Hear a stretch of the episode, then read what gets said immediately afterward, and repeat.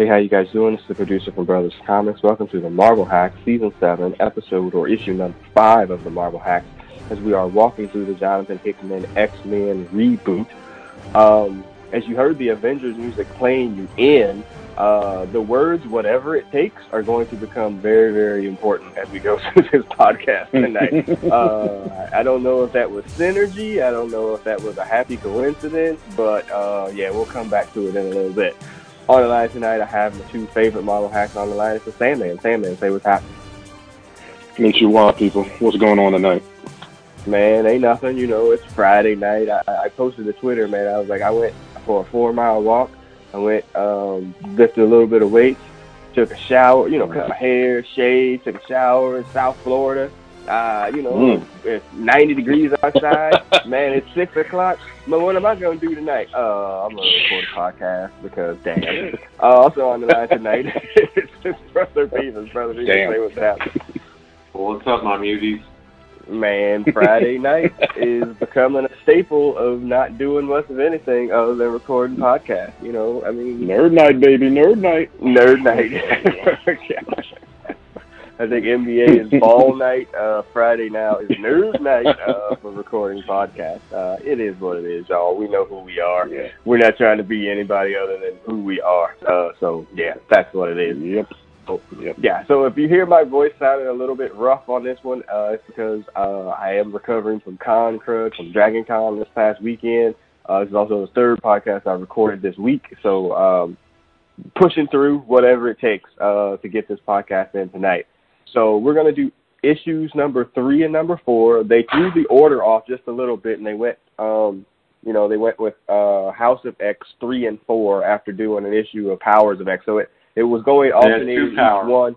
Yeah, 2 powers, and now we go 2 House of X, and then I think the rest of the way out, they alternate back and forth. So in House of X 3 and 4, we're going to stay in the year 10 timeline, and we'll kind of talk about that and the other timelines, I guess, in relation to Moira as we go through it. But let's get into House of X number 3, Jonathan Hickman, Pepe Larraz. The quote tweet at the beginning of the book is "You Make Me So Proud" by Professor Xavier. And when we get to that, where that quote actually comes up, man, this is a real good moment too. We were talking before we started to record about, you know, how there's a lot of emotional weight to these books, Brother Beavers. This is it's not just comic book stuff. Yeah, I mean, absolutely. And you know, the problem as we get through this, I mean, part of me has a hard time reading stuff like this and not being like, okay, whatever, y'all already announced the follow-on series or whatever. But, I mean, I feel like in some ways they're expressing a lot of the fatigue that the readers have with these kind of books where there's just this constant pile of misery on the X-Men. And, you know, we get some very clear I'll be right back scenes. Here in this book where you're like, yeah, that's you're probably not coming back. Yeah, and there's emotional weight that goes through mostly issue 4, and we'll get to that there. Issue 3 is a real setup, and it makes completely perfect sense why they went with these 2 issues back to back. All right, so we started out on Krakoa. Cyclops has assembled a team at the behest of Xavier and Magneto. And he's like, all right, we got a team. And Xavier's like, man, I can hear the fear in your mind, Scott, as you're getting ready for this mission. And he promises him that he won't let him die. And I'm like, this is some bullshit. And he calls him actually my son, which was really even more like, oh, boy, that's really a lot. And, you know, Magneto's going to get the quote at the end of, like, at the end of issue 4. But he says something to the effect, the righteous can never truly die. And I'm like, yeah, you can die. Okay. The end of that quote's going to come up in a little bit.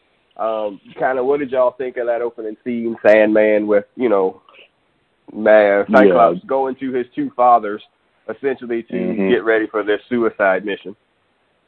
Yeah, you know some heavy shit's about to happen because there's a lot of quoting going on, a lot of, you see Xavier and Magneto standing side by side, and you're going to have to forgive me. There's a very juvenile moment. And Magneto looks like he's wearing some 70s gym socks in that picture when he's standing beside Xavier. I know I'm so... Yeah. Exactly. Oh, God. You bring back some bad memories. But, yeah, I'm sorry, y'all. But, yeah, anyway. Anyway, yeah, you know that something's going to happen. We were joking earlier on the when we first got on, before we started recording, that oh, geez, now I just lost my train of thought. But, yeah, that, God, I forgot everything I was about to say. That's wonderful. It's all good.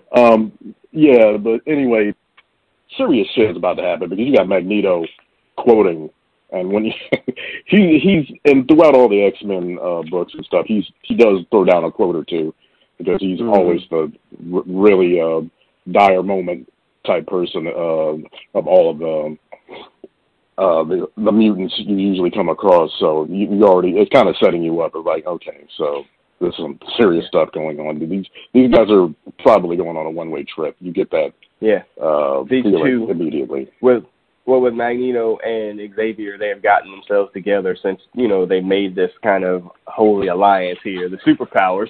You knew that this was going to come to a head as they setting up this mission to go take out the Mother Mold on Orcus. Orcus, remember, is this organization. They've set up this Mother Mold to make Master Molds. There's a lot of molding going on here. And you go over like all the Sentinels and the types of Sentinels or whatever too, because they lay that out in this book as well. But it's basically to take out the Mother Mold before it goes online, which leads to Nimrod. And everybody knows that once you get the Nimrod, it's a wrap for the mutants. So the team that Cyclops has assembled is an eclectic group and kind of pulls from lots of different areas here. So the team, led by Cyclops, Wolverine, Husk, Archangel, Monet, Jean Grey, Nightcrawler, and Mystique. Anybody on that team, Brother Beavis, you're just like, well, that was out of fucking nowhere. And the one that doesn't even get a name drop is Husk. And you kind of I didn't know who that was. See her, you know, she's got some creases on her face and stuff like that. But I'm sitting here like, I don't know, she might have green hair. Is that Polaris? I don't even know. But they were like, but we're pretty sure we have to tell you it's Monet, otherwise you're not going to get that one. But you know, the other thing too is like, you know, I guess she's been part of the story, but you know, Mystique, and even in her stance here, is like she's like one of these kids, not like the other one. You know, she's an odd addition. There's times of this I feel like that she's just included, maybe almost to like show how like she kind of doesn't fit. I don't know. It's almost like a riff on the movies, to me, in a sense. But I don't know. I mean, her whole role in all this is kind of weird. Yeah, we were talking before that, and we'll come up here when we get to issue 4. This could be setting up a swerve. It feels very swervy. Everything with Mystique kind of feels like a swerve. So the biggest thing that Cyclops tells the team as he's prepping them is that they're not allowed to take any fauna from Krakoa. That essentially the reason for this is a one-way mission. They don't want any, if they aren't successful for this, they don't want like Orcus figuring out what they're doing on Krakoa. So they're not allowed to exit out of the, you know, open up a gateway or portal or anything like that if the mission isn't successful. Which Archangel only gets his one line of the book here. He's like, why no flowers, essentially? And, you know, this is a one-way mission. If it's successful, that's great. If it's not, oh, well. And so, yeah. And there's this whole debate about innocent civilians on this thing. You kind of picked that up, Brother Beavis. I didn't know why that was thrown in there. I got the sense it was almost like that discussion in Clerks about the workers on the Death Star. I mean, I guess they're trying to dispel the illusion that, like, a handful of people could be making this mutant-ending civilization. But I don't know, I think it's just another kind of another opportunity to contrast the morality of Wolverine and Cyclops. And I think you know, one of the things these books have done well is really elevated, just in really subtle ways, and it's not that far above the rest of them, but really put Cyclops as kind of the lead character from amongst from anyone who's not Xavier and Magneto. And so that I think it's really just kind of another chance to show a little Cyclops versus Wolverine moment. Yeah, and they have this note later on about the hierarchy here of the heroes in this group too. you know, where you have your two clear leaders with Magneto and Charles, and then Scott directly underneath that. But then everybody else is underneath that, and it really wouldn't matter of the order. You know what I'm saying? Like, you know, this is the three-headed leadership here, and everybody else is just soldiers in this particular fight. And, you know, and I mentioned this in the other podcast, Wolverine, which I love, that they've kind of minimized him to, like, kind of being what he was in the books originally, just like that dude that would handle situations or certain situations, but wasn't trying to be portrayed as the leader of the team or anything like that, which I think is a better fit for him as a character. Bravo on that. I agree. For sure, yeah. Wolverine was becoming Batman. It was just overkill. It was in everything, and it was just too much. And they overpushed the character. It's John Cena. But anyway, all right. All right. So there's a pause in the books there where it talks about the machines and the different versions of the Sentinels. And so the order went from Sentinels to Master Mold to Mother Mold to Omega Sentinel to Nimrod. And Nimrod is bad. Anytime Nimrod comes online, that's the wrap for the mutants. Game over, boy. Game over. Yeah. And the idea of the Omega Sentinels is going to come up a little bit later in the book. Did you sense why they put that in there, Brother Beavis, or just as a preview for what's about to come? Because that's all I saw. Cool. Yeah, I mean, so Karima is an Omega Sentinel, and I think she's from the relative. I did a little bit of research, but not enough to care. I mean, she's from the relatively recent, but she is an Omega Sentinel. But yeah, it's like basically these sleeper agents, and it's almost like if you remember when Nimrod was first introduced.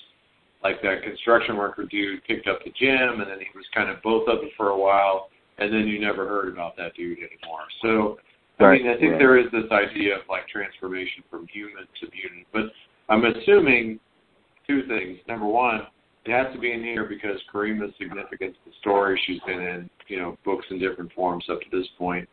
But also this idea that one of the end games is that basically all of civilization gets digitized and joins the phalanx, which is sort of here. So I think it's featured because it's going to play in the story, not so much that we've heard as much of it as everything else we have. Master Mold, Sentinel, Nimrod. I mean, that's been lore from ever since we've been reading. I think it's here because it's part of the story. You have to be told. Is Mother Mold a new thing? It was in the Dark Ages. I think so. Okay, yeah. I never heard of that before either. I was just thinking that was, you know, maybe it was something that we missed during the Dark Ages when we weren't reading it. Okay. Mm-hmm. So the next scene is Project Achilles, where they, the mutants, they've set up this super-powered prison for 30 prisoners, it says. And mostly handling mutants, and Sabretooth is brought there because he had gotten captured after that incident, and I think in issue number 1 against the Fantastic Four, and he's brought there, and this is a great scene for Sabretooth, because he can become such a one-note character, but they had actually at least let that note play out. He's the vanilla big man for sure, to use a wrestling term, but they let it play out so well where it doesn't get overkill, and I thought like Sabretooth was shown to be pretty powerful in this particular scene. Sandman, what'd you think? Yeah, Sabretooth, he gets extra points for staying in character because he does not give a fuck about nothing. Yeah. He was going to spin on the floor. He got like 30 guns trained on him. He's like, yeah, I don't care. I'm going to get free. I'm going to kill all of y'all. Yeah. What's the word I'm looking for? Impertinence, the audacity that he shows. It's another word I'm looking for, but he's definitely in character. He doesn't give a fuck, and they're about to send him to jail, and he doesn't care. And then we have Miss Frost and her cuckoos, I think, walk in and change up everything. So you want to take from there. Use a wrestling term. Sabretooth is living his gimmick for sure. Exactly. Yeah, it is a great scene. He's just like, well, you know, this prison is set up for them. They do everything there. So they got guards, they got judges, they got the prison there. Like, everything is really one-stop shopping. for, you know, mutant justice, air quotation. And, yeah, so White Queen does show up with the Cuckoos, and they're going to look to spring him out, you know, use this line every time we use this, diplomatic immunity. And she calls diplomatic immunity because that was something that the United Nations granted the citizens of Krakoa, even though he gutted and killed all of these particular people. And she's like, you know, get used to it. Like, this is the new, essentially the new world, or she calls it a brave new world. And, you know, mutants aren't going to be judged by humans anymore. And, you know, pulls him up out of that court and walks out. It's a pretty powerful scene, Brother Beavis, with Emma Frost. And I like Emma in this role, not as a hero, but kind of as a instigator and shit stirrer. Yeah. Irritant. Yeah, I mean, once they've sort of put all mutants together, then that kind of works. The funny thing to me, because this has just come up in the news, they dropped the monkey bomb on the humans. Did you catch that? No, I didn't. Yeah, so one of the Cuckoos is like, the monkeys are what is the line? The monkeys are playing with guns again, or something like that. And she does say that. That's right. Looks to me like the monkeys are using tools again, Miss Frost. And this was just on the heels of the gorilla comment in the news for the weather lady and whatnot. So that struck me. I mean, Sabretooth is the quintessential Sunday night superstar. I mean, they always push him, but as soon as like he's the villain, he just folds. So I wasn't sure how this fit into the rest of the story. Yeah. Other than they just needed something to break it up. Well, I was thinking about Sabretooth as I was walking today and thinking about the book, and I was like, he's Sid Vicious. He looks good in the shorts, you know, and he can do he can do some moves, and he's okay. He looks the part. Yeah.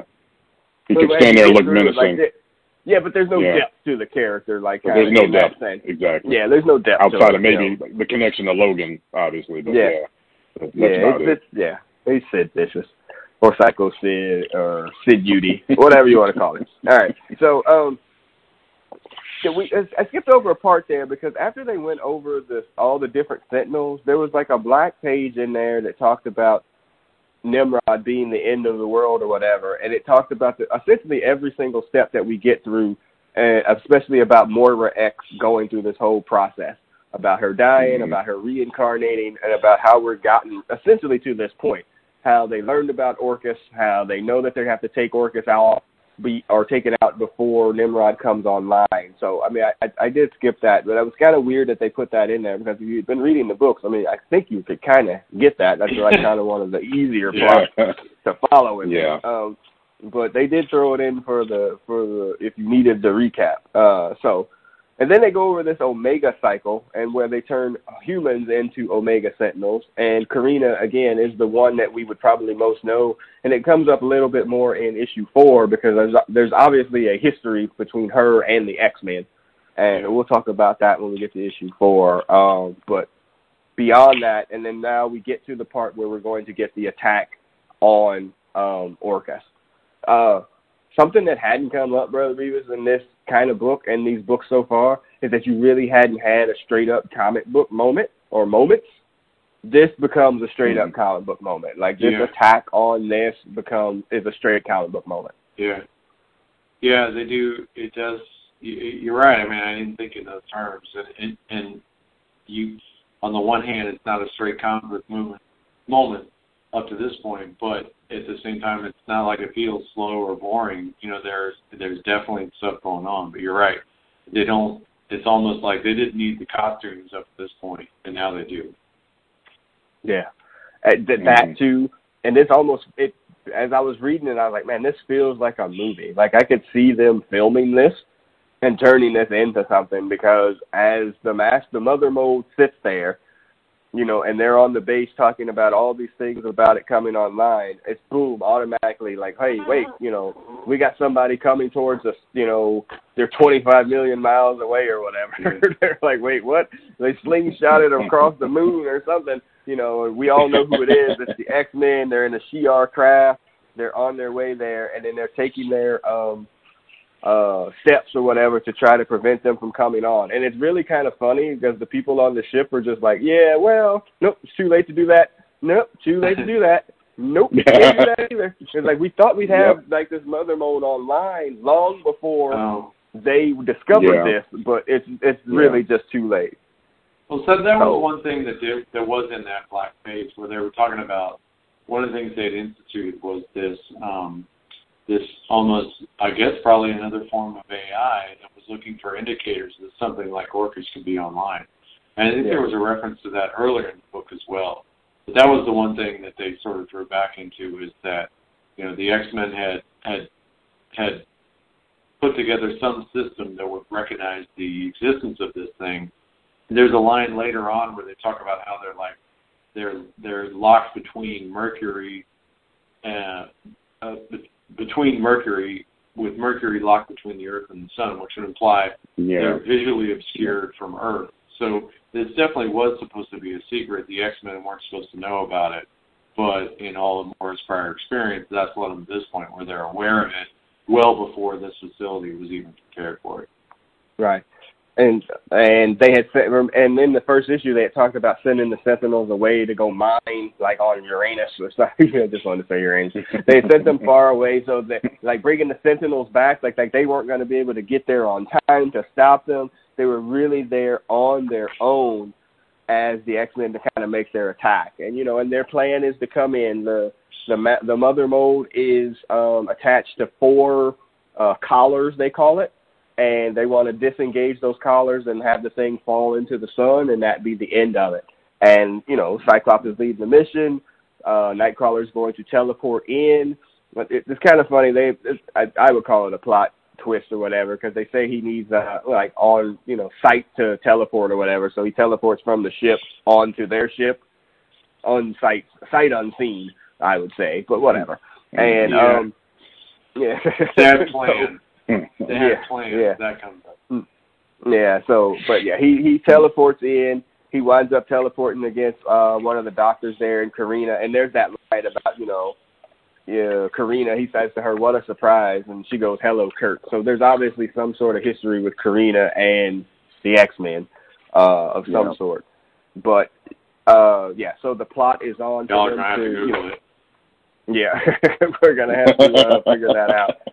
But, so they're there to try to see what's going on with this plot. And the doctor's husband is one of the soldiers there. And he's really, kind of trying to figure out what they're going to do to stop them. Once they land their ship on there, they start drilling into the thing to be able to breach the hull of the ship. And he really gets to the conclusion that the only way to be able to stop them is to take them out Hare Krishna style. That's it. Like, we got to blow this whole thing up, and that's what he does. He hits the button. He says goodbye to his wife. Don't let these mutants win, and kaboom! And then that's really the end of this issue. And this is just stupid. Like, there's no reason why Nightcrawler could have got that man at this point. This is stupid. He couldn't what now? Like, they're like, oh, yeah, we know Nightcrawler. He's like low yield, short distance. He just teleported into four places blind. There's no reason he couldn't have taken people with him. In fact, he does it later on. There's no reason he couldn't have teleported them from inside the ship to the other side of the wall without they could through it. This is dumb. This is what haters like to call a plot hole. Yeah, it's a don't think too hard about it moment. And I get that part, too. Yeah, because I was like, man, wait a second. Y'all saying that he needs to be sight to sight, but he just teleported from a ship into this other ship that he couldn't see for sure. But honestly, they probably need to, like, update his powers or whatever, too. You know what I'm saying? Like, they probably should allow him to be able, he should be able to do that. And he also needs to have more than typical strength. But anyway, so the end quote is... that Magneto quote from before, so as for you to die, you would have to be forgotten, and no one forgets a founder of a nation. That's interesting, because Cyclops is really the one that's going in to do this, not Charles. And if anybody's going to die in this thing, it would be Cyclops. And so it's kind of weird that they give him that. But overall, what do you think of issue 3, Sandman? I like it. Like, pretty much I've liked most of the other issues. We finally see, you know, some direct contact. This is the bottleneck, the very crucial point where they have to stop this thing. The mutants I'm talking about, obviously. They have to stop this or they're pretty much done because they're about to activate basically Skynet. And yeah. If they don't stop it, it's, you know, it's curtains for them. And you see both sides kind of acting with some desperation, maybe stupid desperation, like Beavis just said. Yeah, there were a couple that I would kind of raise an eyebrow to. I was like, really? Mm. But for the most part, I still like the overall issue. It's got some parts that are a little, yeah, okay, like you said, you have to ignore some things, but I still like it. It's just another part of the overall plot that this timeline they keep seeming to be going down, despite their best efforts, just seems to keep getting to these points, and now we're just seeing one of those points played out in front of us. Brother Beavis, you had said when you originally read this that it felt like filler, like our first filler issue, because we had gone through them. We were like, man, there's going to be a filler or a guest artist here coming soon. You felt like filler. And, you know, in retrospect, I think maybe what I was reacting to is because this is more, there's more action than anything else. It just reads fast. It reads more like a modern comic than what we've been used to for all the rest of the series up to this point.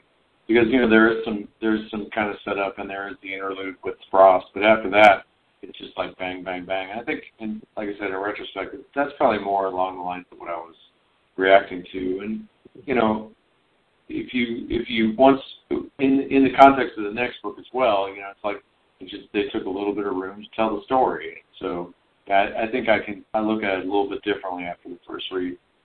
Mm. Now, Brother Beavis has been studying Krakoan in his free time. They did not give us that scale and all of that stuff to not do it now. He's just that dude that would use his freaking super decoder ring to interpret what the freaking Krakoa is. And so he told me before we started recording, he's like, hey, man, each next issue, they tell you what the next issue is, or the title of the next issue is in Krakoan in the previous issue. So before we get to issue 4, did you decode what this issue was called, issue 4? So I would have to go back to 3 to see what it was. But after the For You to Die, You'd Have to Be Forgotten, they give us the alphabet decoder ring. Then they give us the lineup for the next issue, and then there's a graphic with the X. So below the X, it says next, and then the title of the issue is what it says, what it's decoded is, It Will Be Done, and that's the title of House of X 4. So if you go to the next page, when it says next, if you decode it, it decodes to Something Sinister, which is presumably the title of the next Power of X title. Now, I don't know if they've given us that otherwise, but, so that's the thing. That's the thing. Awesome. That's the thing. Well, so that's kind of where we are here. We are in House of X number 4, again, Hickman and Pepe Larraz. And then it talks about a little bit, the quote tweet at the beginning is "No More" by Professor Xavier. And we get into this, and it starts to talk about the elimination of the mutants. And there's a retcon moment here that's pretty freaking huge that might get skipped over if you're not really thinking about it. But it's really just talking about, like, how many mutants that there were before, and then human moments and other moments that actually eliminated the mutant population. So there was the Genosha massacre that killed 16.5 million mutants. And then there was decimation, which was essentially no more mutants, where Scarlet Witch, Wanda Maximoff, depowered or depowered a million mutants. Okay, yeah. But it also, when you go down the thing that says list of humans who have committed mutant crimes, Wanda Maximoff is listed there, and they list her as the traitor, or there's some line that they call her the pretender. Right, so yeah. Now Wanda is not a mutant. Yeah, so we're talking about erasing decades of freaking comic book history here if somehow now Wanda is not a mutant. Now remember, they made Moira a mutant, and now Wanda is not, possibly? Well, there was is that what that means? MCU doesn't hold the Avengers license or the X-Men. Yeah, I was thinking that too. Right. And I was like, is that related to that? But now that's not an issue. Yeah, I think it has more to do, if you think of it in terms of like now that they're regarding everyone as either Krakoan or not Krakoan, perhaps more like that. Like not necessarily that she doesn't have a mutation, but just that she's not considered a Krakoan or. One of them because of what she's done in the past. That might be one way to take it. Okay. Yeah, but pretend gives it a sense like she pretended. I mean, for lack of a better word, she pretended to be a mutant, and she depowered. So there's next to no mutants left. There's only 198 of them left. This is post-decimation. Yeah. That's it. And and it does give all the human body counts, of people. Obviously, the Sentinels have the highest body count, but they count Wanda as an Avenger with her freaking her kill thing of almost 1 million years. Yeah, she wiped out everybody pretty much, yeah. Yeah, anybody on that list, you're like, man, they got a high number, Brother Beaver? Sandman, anybody? Anybody got like a higher number you thought that they would have? The Reavers got 348. That had to be all Marauders, right? Or Morlocks. Hey, speaking of the Reavers, Donald Pierce was a member of the Hellfire Club, wasn't he? Oh, no, he was a cyborg. He's a cyborg, so he's kind of a human. Yeah. Okay, gotcha. The one thing I took out of this, again, is it's sort of acknowledgement that there have been these events and things like that before, and I appreciate that. Not all of them led to any sort of lasting change, but, and I wasn't familiar with a lot of them. As sort of events. But that was kind of the thing I looked at is like, I kind of looked at this as a nod of like, look, we know we've hit you with these things like basically every year or 2 years for the last 10 years. We're going to at least make it relevant to the story we're telling. And I think that's significant. Yeah. Yeah. Acknowledging what happened before without dwelling on it, not being married completely to it is probably a good idea. So back on Krakoa, this issue starts, and essentially they're trying to form a singularity here because the X-Men team is at least 25 million miles away from Krakoa, at least. And so Xavier's powers are, although strong, maybe not quite strong enough to reach that far across. And so there's 8 mutants together, powered with hopefully by the Cuckoos and Storm. She has to bring some water up. If you really look in the background, there's a lot going on. Hank is there. Sage, but they don't ever name him. No, yeah. I mean, there's a lot going on in the background here. Sage. Yeah, there is. Oh, yeah. Okay. For Xavier to stretch his mind out to all the way out there to be able to make contact with the team out in space. And he finally does, and he gets Jean on the phone. And it's like, hey, Professor, shit went left. Like, way Let's put it lightly. We underestimated the humans, and they got us. And so it's her with Monet, and so let's go list off the dead here. So dead off the top are Husk and Archangel. Didn't get a chance to do anything when the ship blew up. Nightcrawler's got some internal injuries, and Wolverine is airborne patient, not himself. Not his full self. I didn't pick up on that. Yeah, his left arm is basically missing. Almost. Yeah. Yeah. So, so there's things going on here, and they're, Xavier's like, oh my gosh, that's terrible. And Magneto's like, but can you complete the mission? Like that's like whatever. Yeah, I was like, can you complete the mission? And as Jean is saying, I don't know, Cyclops is like, yes, we can finish it. If we don't finish this was all for nothing. And, the loyal soldier. Yeah. Yep. Soldier on, Cyclops the leader. I mean, there's a lot happening in these 2 pages here. The after the quote book or the quote page from Xavier. I mean, this is a lot, Brother Beavis. I mean, you got dead heroes and some kind of grossness, at least with Wolverine, to tell their story. Yeah, with his arm growing back in. Yeah, I mean, they, I think the going-in assumption would have to be that there's some plot reason why the explosion that was the big cliffhanger wasn't that big of a deal, but they start us off with a couple deaths right off the top, and, Husk doesn't even get her name check until she's dead. And we've been talking about Angel's useless ass for a long time. Yeah, he's so useless, yeah. Even Archangel is useless, too. Yeah. He's terrible. Yeah, I was just struck by Magneto. It's like, no, that's terrible, but can you complete the mission? Yeah. That's great. Yeah, I'm sorry, but can you get this done? And Xavier's kind of in the same boat, too. And,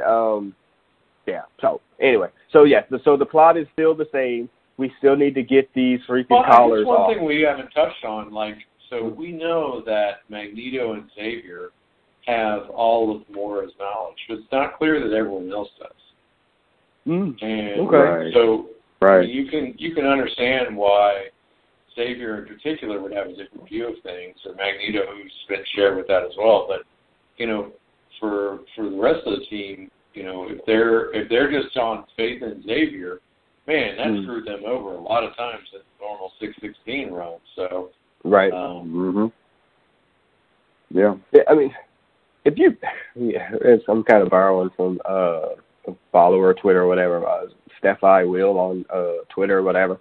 She constantly is quoting or posting things about how Xavier really doesn't give a fuck about any of these kids. Like, he really doesn't. He's put them in so many situations that are not healthy for them, emotionally, and physically. Yeah. That is really just like he's, almost above the fray on how much he's essentially ruined these kids' lives. Essentially, like the standard Xavier version. Essentially, ruined these lives to try to make friends with people that hate them.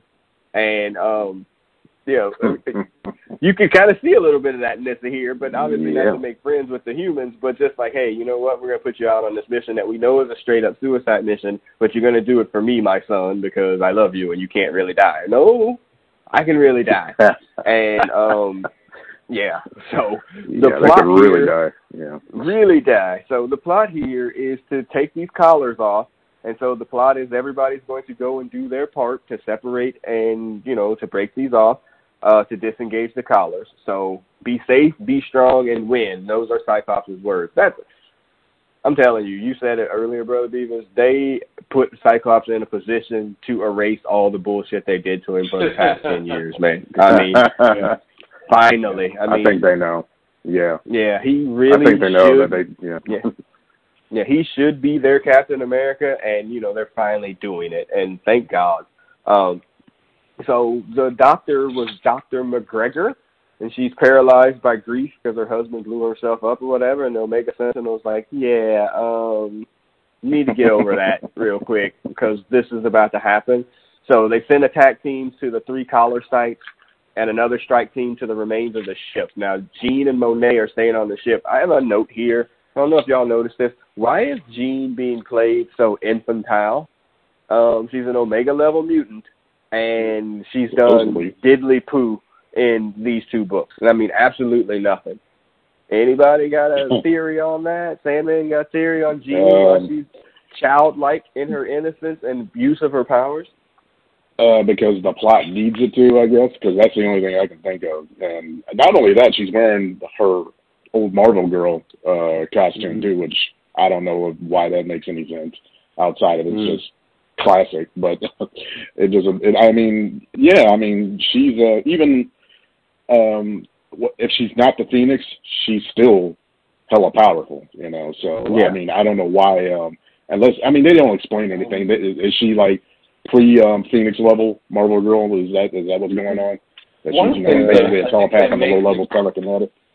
Yeah, that's one of the things they call out in the Omega-level stuff, that she's a Omega-level telepath but not telekinetic. So that is potentially part of it, because just the telepathy, her power level is would be different. I mean, so a more radical theory would be that we still have no answer for what these pod people are.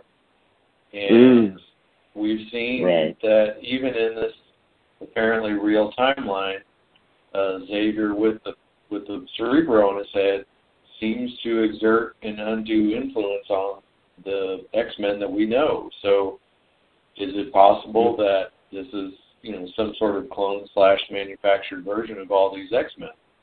I mean, I don't know if that's going to be the case, but that's also a possibility. Right. Do you get the parallel here from, Cyclops gathering a team for Xavier, giant size? He gathers this ragtag group of mutants, even though that he knows them, to go on this mission to this island. Now it's not an island, it's fucking space, to take on this whatever foe. And I was like, oh, man, we're kind of maybe pulling from giant size. I don't really know. But that didn't turn out so great either in certain aspects either. So anyway, so they go out to get to these collars, and they're successful. They disengage two of the collars. Wolverine and Nightcrawler disengage two of the collars. The other two on the strike team are Cyclops and Mystique, and then Jean and Monet are back out on the ship or whatever. And Jean provides an update because the Sentinels they're almost there. They were going to be too late to stop them initially, but they are definitely on their way to get there. And then we were talking about this, Brother Beavis, from before about, we'll get to Mystique in a second, but how Mystique might be like a swerve or whatever, because when Cyclops is calling for her, hey, are you there? Are you there? Are you there? Mm-hmm. And she's like, oh, I got turned around or something like that. And when she does to go to disengage her collar, she gets the Mr. Burns drop door in the office, man. She just dropped the moon door. That's the moon door from Game of Thrones. She gets dropped off into space. That's a great piece of artwork, by the way, when she gets dropped off and reaching towards the camera like that. That's a great piece of work. And she gets dropped off. So, the plot is they send her to, I guess, one of the more habitated sections of the thing so she can blend in. Mm-hmm. We never see her using her actual powers. Right. And she kind of screws them all over. So, I kept expecting her to, turn, but she does look like she got sucked out into space. But, so I don't know. I was more expecting a turn, from this point heel turn or around this point on prior to now. I don't know. It's just maybe they were expecting to send somebody else. Maybe they were going to send Archangel. He died, so they got stuck with him. But again, the way we've seen, the way we've inferred, subtle shots at other aspects of the comics, I mean, I could almost read this as, Mystique sucks. I don't know why you guys keep watching movies with her. She kind of sucks, and she isn't an X-Men, and she kind of screwed them all. I mean, I could read this like that. Yeah. This is a good, convenient way for her to not be a part of this team, so let's just get rid of her. Maybe she's going to turn into, the sun or something, and maybe that's how they'll prove that she didn't die. I don't know. I don't know. Okay. So we said Monet and Jean were back on the ship still, what was left of it. Monet puts Jean in an escape pod. And, again, this whole thing about, an Omega-level mutant. And Monet is the one making the save on – although I think – no, Monet also on that list as an Omega-level mutant? Yeah, I think she was. She's supposed to be a powerful mutant at the very least. Yeah, she has – if you're using the Generation X version, she has telekinesis or telepathy. She has telepathy. I think she has telepathy. They even show her in Marvel Girl. Talking to Professor X, so I think she's a decent powered mutant as far as. But I don't remember her being a shapeshifter or whatever because when they I don't remember that. I was going to ask her about that. Yeah, she shapeshifts into I don't know. She looked like Husk's powers. So in Generation X, there was this character that looked like this that was mute, and the big reveal was, and Monet was also on the team. But the big reveal was it was like. They were either twins or one and the same, stuff like that. I didn't go back and read it, but there was a separate character And they showed up almost like the first villain in Gen X, but it turned out to be an aspect or a relationship to him. Mm-hmm. Yeah, great. Side brother topic. Do you remember that terrible pilot for Generation X that Fox put on? Yes. Oh, dude. Oh, my God. Oh, God. Go YouTube it, y'all. Woo, Lord. That was back in the Dark Ages era. Yeah. Oh, yeah. That's got to be like, what, 95, 96? Absolutely terrible. Yeah. I watched that shit. I thought it sucked back then. It did. Yeah. You remembered correctly. So she pushes Jean out into the escape pod, and Jean is out. And then Monet goes off to die, essentially. You know, she gets some offense in, but she gets to die off screen. Spoiler alert. And then we now get down to the last two, or the last mother load. Cyclops, or mother load, the last collar. Cyclops is successful with his. There's the one left that was supposed to be Mystique, and there's just looking like no way to cut that one off. And then Dr. Gregor or whatever decides, you know what, we're just going to turn Master Mold on, or the Mother Mold on. Like, they're like, wait, you know, she hasn't fully sentient yet or whatever. And the Omega Sentinel tries to stop him. Like, she might not be sane. Like, it doesn't matter. Like, this is what we're going to do. We're not going to let them – you can use the other word. We're not going to let those niggers win. You really can substitute the word. You really can. And you could. And so, yeah. And so she turns that on, and you start to get the countdown clock, like in the boxes there, you know, through each individual panel or whatever, and it starts to count down. And then they're really like in this thing: can we do anything? What can we do? Is there anything to do? And Cyclops has to make this leadership decision because he knows the only way for that to actually happen is to have Nightcrawler teleport Wolverine out to the sun, essentially. And him cut that last collar. And I was saying, even before we started to record, the scene between Nightcrawler and Wolverine, that is a powerful-ass scene between two friends that have been in these books that we've been reading for 30-plus years. That is a hugely powerful scene between those two brother beavers. So I was like, I mean, I'm not a crier, but if I was, this would have been one of those moments. Yeah, I mean, there was a, you know, for one of our other long-standing podcasts, the Game of Thrones podcast, you know, with the Red Wedding, it was a section I had to go back and reread. Like, you read it, you're like, what?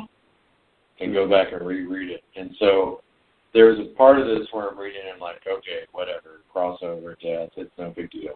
But this was different. And, like you said, the connection and, you know, I think they've overplayed Kurt's religious aspect in a lot of ways, but he seems pretty well tuned at this point. And the interplay between him and Wolverine, and the instant incineration of Nightcrawler and Sun. Yeah.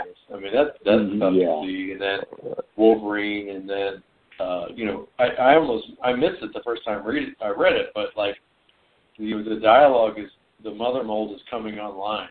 See. Yeah. You know, that she isn't sane, she isn't ready. You know what they do save themselves against, and then Cyclops' reaction. So yeah, absolutely. I mean, it's for as jaded as you can be to read this. It's like this is a pretty strong characterization of some pretty familiar characters. Yeah, and Wolverine is like, what is it like on the other side, you know? Yeah. And he's like, what's it like for what can I expect, you know? And Nightcrawler's somebody like me. Someone like his mind is great. He was like, when you wake up from this earthly slumber, look for me. I'm like, damn. Yeah, that's powerful. Yeah, and bam, like he goes out there and like you said, he disintegrates immediately. I mean, there's nothing with Nightcrawler left once he gets him out there. And I'm like, dang, that is rough.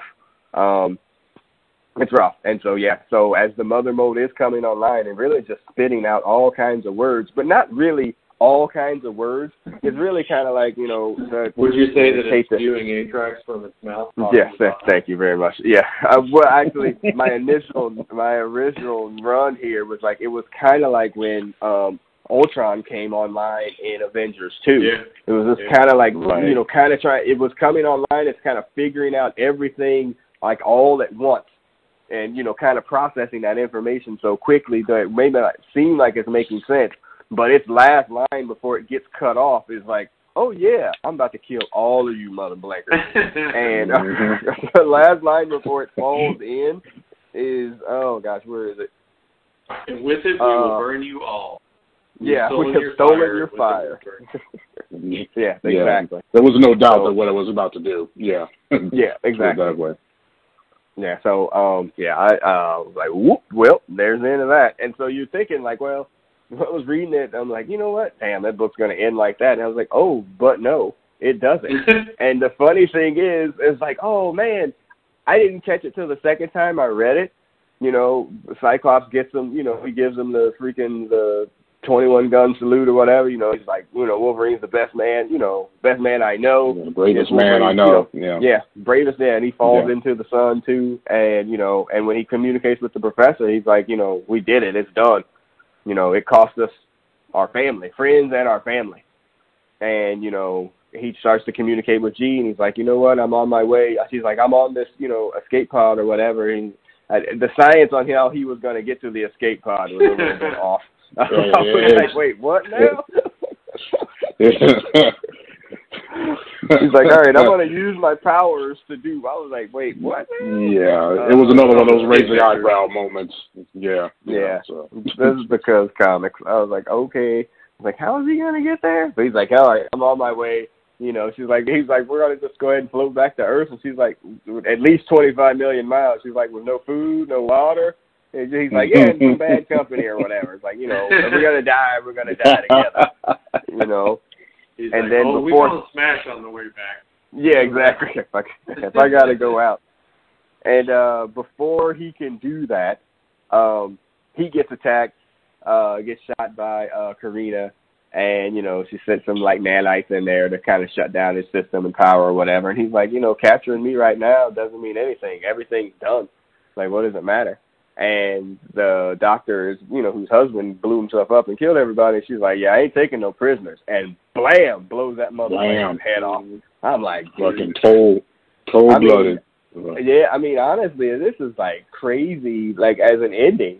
And then, you know, Jean feels that out, and they didn't use that. But our Sonic was poor. They didn't use it, but she feels it.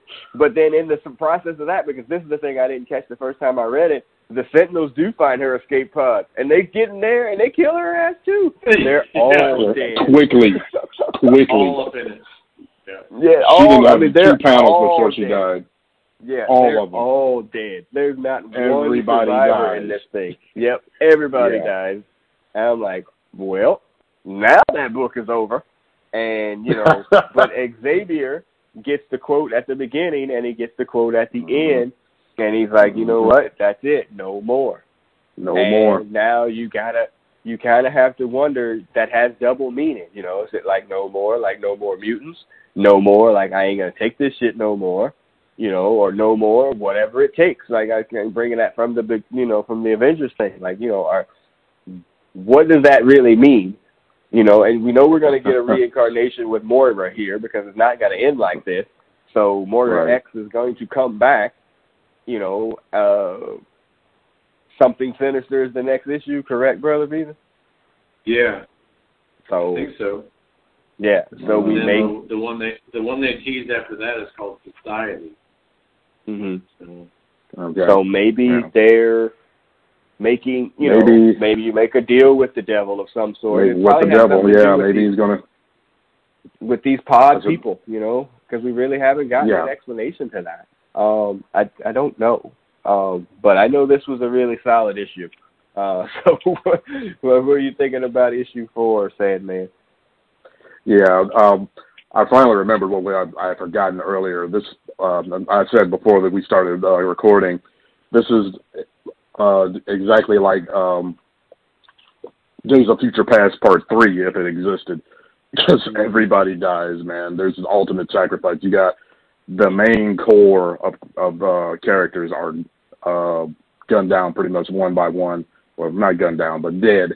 And either way, you know, in this episode, Xavier's closest students and stuff, you know. So, and yeah, it looks like it's heavily implied at the end that you know he's gonna be more on the path of Magneto or maybe even the Path of Madness period, if the title with Sinister means anything, yeah. He's going to go like, okay, I'm tired of, us all dying every time.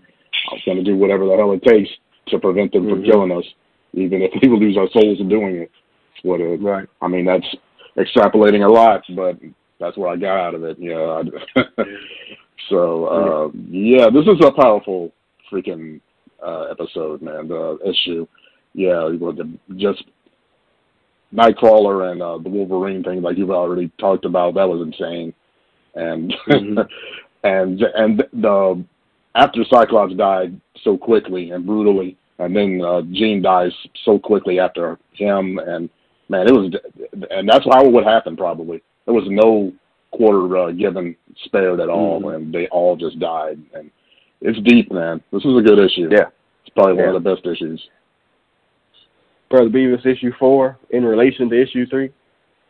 Yeah, I mean, I think when I read these, I'm so excited to see the story that if there's not like a grand reveal, I'm like I don't know, but I mean like rereading again before the podcast.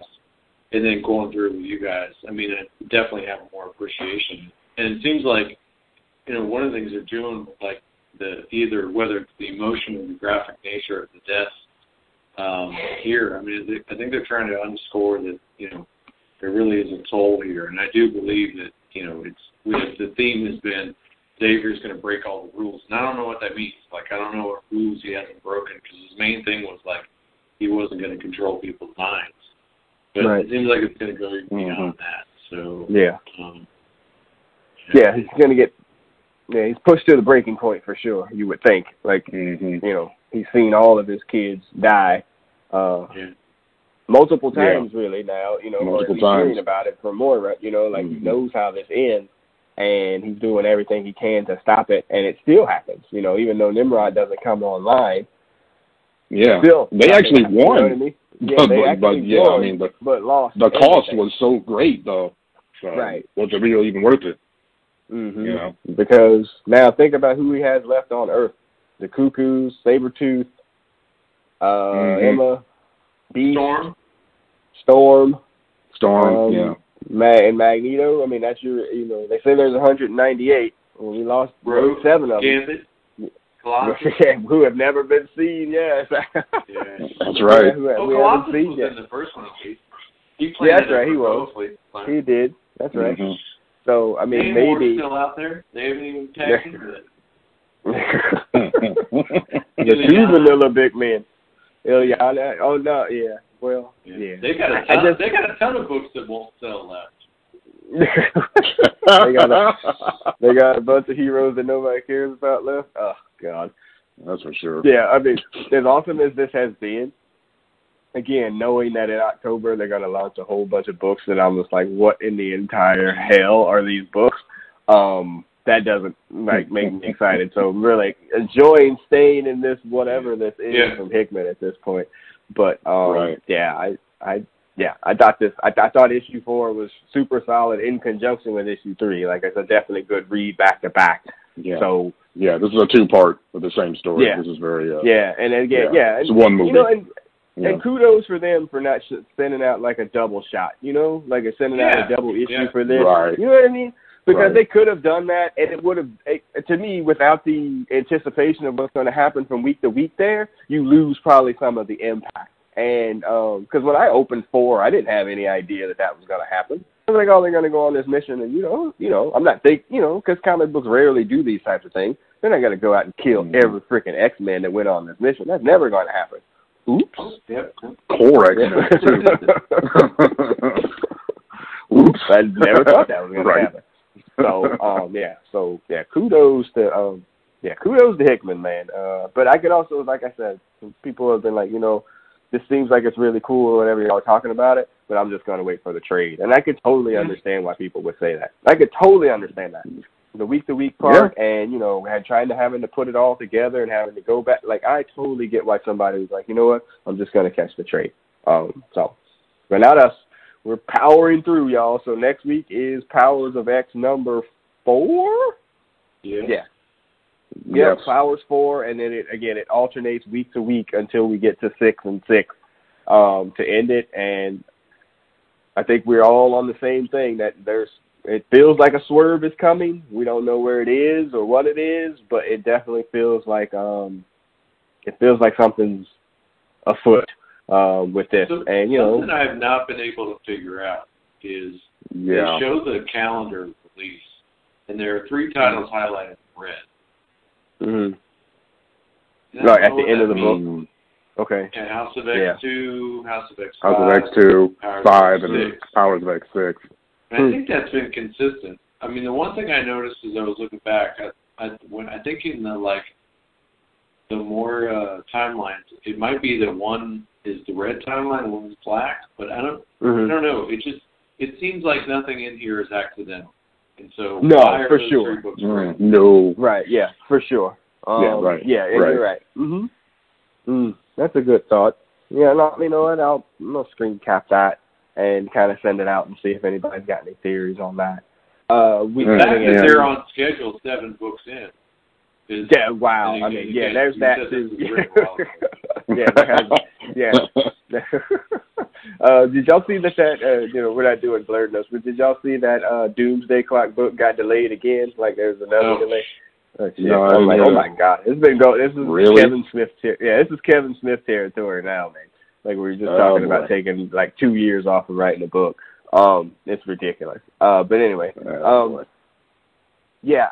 we're worried about how they're going to stick the landing. I mean, we've been very consistent on this. Like, this is really good, but you got to be able to finish this in a way that makes sense to launch into this, however many series of books or whatever that you have. And, you know, is that just going to be some bullshit timeline? Yeah. I saw something today. Like, I sent y'all that the other day about that, the new kind of little mini series or whatever event that's coming about the puzzle pieces or whatever. You know, there's some mystery coming. I saw the X-Men version of that, and the 3 people standing there were Xavier, Magneto, and Apocalypse. Like, they were the 3 people standing there on the X-Men version. I'm like, okay, so... Yeah, and it was Xavier with Cerebro on his head. Classic. So it was? That means... Oh, okay. Yeah. So that means some version of him makes it out of whatever this is. And Apocalypse, you know, died in a different freaking timeline. So, and Magneto was there too. So, if I can find it, I'll send it to you again. So, stick to landing. That's basically it. I agree. It's a legitimate concern. If we're still going to be skeptics after 7 solid books, then even before crossovers were annoying, it was like tease, reveal, and then on to the next, right? So, right, yep. You know, they could lead us on and have some big kind of rush finish that would be extremely unsatisfying. But the pacing feels right. I'm loving it. I mean, I feel like if in a fictitious world where anyone from Marvel listens to our podcast, this is like their shut the fuck up, nerds. Here's what you want. This is what we've been bitching about. Yeah, we've been bitching about for 4 years. Yes, like, do this. We're giving it to you. Shut up. Dang. Yeah. Shut up. Oh, yeah, let us do it. Awesome. Shut up. Oh, yeah. That's awesome. Yeah, okay. So we got just a few more weeks to go with this. And like I said, we're all of season 5 here is going to be this book. Like, we're not doing any other books, no DC stuff, whatever. So lead us into whatever it does until the fall. But, all right. So that'll wrap up episode 5 of this season. Maybe find this podcast on SoundCloud, iTunes, Stitcher, Google Play, rate, review, subscribe. You can find me, the producer, at Brothers Comics on Facebook, Instagram, and Twitter. You can find Sandman at Sandman415 on Facebook and Twitter. Brother B, this is in the ether. Brothers Comics business, not a lot. Recovery. No. Right. Yeah, recovery. You know, my brother decided to not go to Dragon Con. I couldn't let that freaking badge go to waste. So we wound up going up there. It happened to coincide with a freaking hurricane that was literally headed straight towards my address there for a minute. Holy cow. Like, I mean, it literally looked like it was coming straight to where I live. And thankfully, in Alabama. Yeah, in Alabama. Yeah, God. Talk about a different podcast. Jesus. Lord. Anybody, but yeah, anybody, any normal person, 2020. So he, so he didn't go. So I was like, I'm gonna go. We had to leave. We had to rock up the house, you know, and put the shutters all up or whatever. Go up there. You know, Dragon Con's just amazing. You know, it's a lot of people. Definitely gets into the social anxiety stuff because there's just so many people everywhere. I did forget my my video camera where I'm, you know, usually interviewing creators and stuff. I left it here, brushing out of here. So I went as a fan, even though I had a media badge, and you know, took a bunch of pictures. I've seen a lot of them, whatever. You can see them on Instagram and Twitter and Facebook or whatever. But great con. So, but yeah, that's it. Mm-hmm. All right. So that's it. So as X-Men, the animated series, starts to play us out, I am the producer of this podcast, and I'm signing off. Sandman, go ahead and sign off. All right, people, looking forward to the next episode of X, and we'll see you next time. All right, and Brother Beavis, go ahead and sign off.